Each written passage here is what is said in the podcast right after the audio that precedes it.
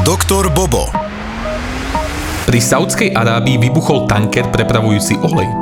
Tento incident sa stal v prístave Jedach, ktorý je od minulého pondelka zatvorený. Vyzerá to však skôr na teroristický útok ako na nešťastnú náhodu. Cena ropy stúpa a mnohé medzinárodné obchodné federácie sa začali o tento incident aktívne zaujímať. Saudská Arábia vyjadrila domienku, že útok bol mierený na nich ako krajinu a že je to jeden zo spôsobov, ako zneistiť ich investorov. V Červenom mori sú konflikty na každodennom poriadku. Odohrávajú sa väčšinou medzi radikálmi náboženských skupín, ktoré medzi sebou bojujú. Minulý mesiac jedna z týchto skupín nechala na otvorenom mori námodné míny. Incident začali vyšetrovať mnohé svetové organizácie, tak dúfajme, že páchatelia budú čím skôr potrestaní. Ale predpokladať, že sa v tomto regióne situácia ukludní, je naivné. Doktor Bobo Počas covidu je aj mnoho politikov podobne ako bežná populácia nútených pracovať z domu. Pre mnohých ale domáce kancelárie nie sú dostačujúce a tak ostávajú vo svojich priestoroch či už v parlamente alebo na úrade. Takže vlastne žiadna zmena. Ruský prezident Putin nie je výnimka. Za posledné mesiace mal mnoho videokonferencií práve z jeho legendárnej pracovne v Moskve. Ale šušká sa, že má aj druhú pracovňu, úplne identickú, a to konkrétne v Soči.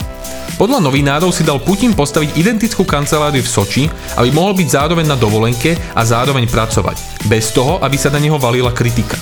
Putin tieto komentáre rázne odmietol a dokonca aj počas jednej videokonferencie vyhlásil, že jeho pracovňa v Soči a pracovňa v Moskve vôbec nie sú identické. Je na vás, či Vladimírovi veríte alebo nie, ale ruku na srdce. Ak by ste mali tú moc a peniaze, nepreniesli by ste si svoju kanceláriu napríklad na Bali? Doktor Bobo Miriam Rodriguez bola v stredu 9. decembra 2020 zastrelená na ulici. Rodriguez bola mexická mama, ktorá potom ako jej zmizla dcéra sa aktívne zapájala do mnohých organizácií, ktoré pomáhali matkám v podobných situáciách. Bola taktiež jedna z prvých osôb, ktorá verejne na túto problematiku poukázala a priamo obvinila mexické kartely. Rodriguezovej dcéra zmizla ešte v roku 2014 a doteraz bolo obvinených 9 mužov z prečinu únosu a vraždy. Ale nie je jediná. V Mexiku ročne podobným spôsobom zmizne asi 30 tisíc ľudí, prevažne mladších dievčat a skoro za všetkými prípadmi sú drogy. Najsmutnejšie na tom je, že Rodriguezova bola zavražená práve v deň matiek, v deň, keď si mnohé matky tieto tragédie pripomínajú. Svetové orgány sa obratili na mexickú vládu, aby dôsledne prešetrila prípad a aby našla vinníka. Ale taktiež vládu žiada, aby dokončili to, za čo Miriam Rodriguezova bojovala celý život. Doktor Bobo Elektrické autá sa stávajú čoraz populárnejšie. Aj keď stále majú ešte rôzne nedostatky. Jeden z nich je určite ich výkonnosť. Technológie ešte nie sú tak ďaleko, aby napríklad elektrický baget prekonal klasický naftový.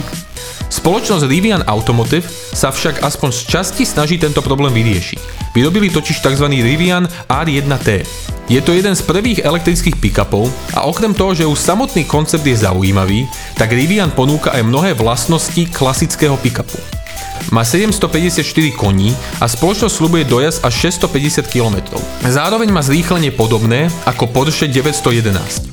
Samotné auto sa má začať predávať v roku 2021 a cena sa bude pohybovať okolo 75 tisíc dolárov. Doktor Bobo Pornhub je jeden z najväčších webových portálov s obsahom pre dospelých, ale v posledných dňoch čelí mnohým škandálom.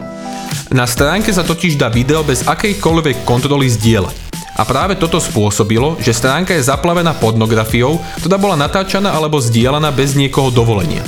Sú podozrenia, že na danej stránke sa nachádzajú aj videá ľudí, ktorí sú mladší ako 18 rokov a veľa spoločností začalo stránku bojkotovať. Napríklad spoločnosti Visa a Mastercard neponúkajú možnosť na Pornhube platiť ich kartami a tým obmedzili potenciálne zárobky portálu.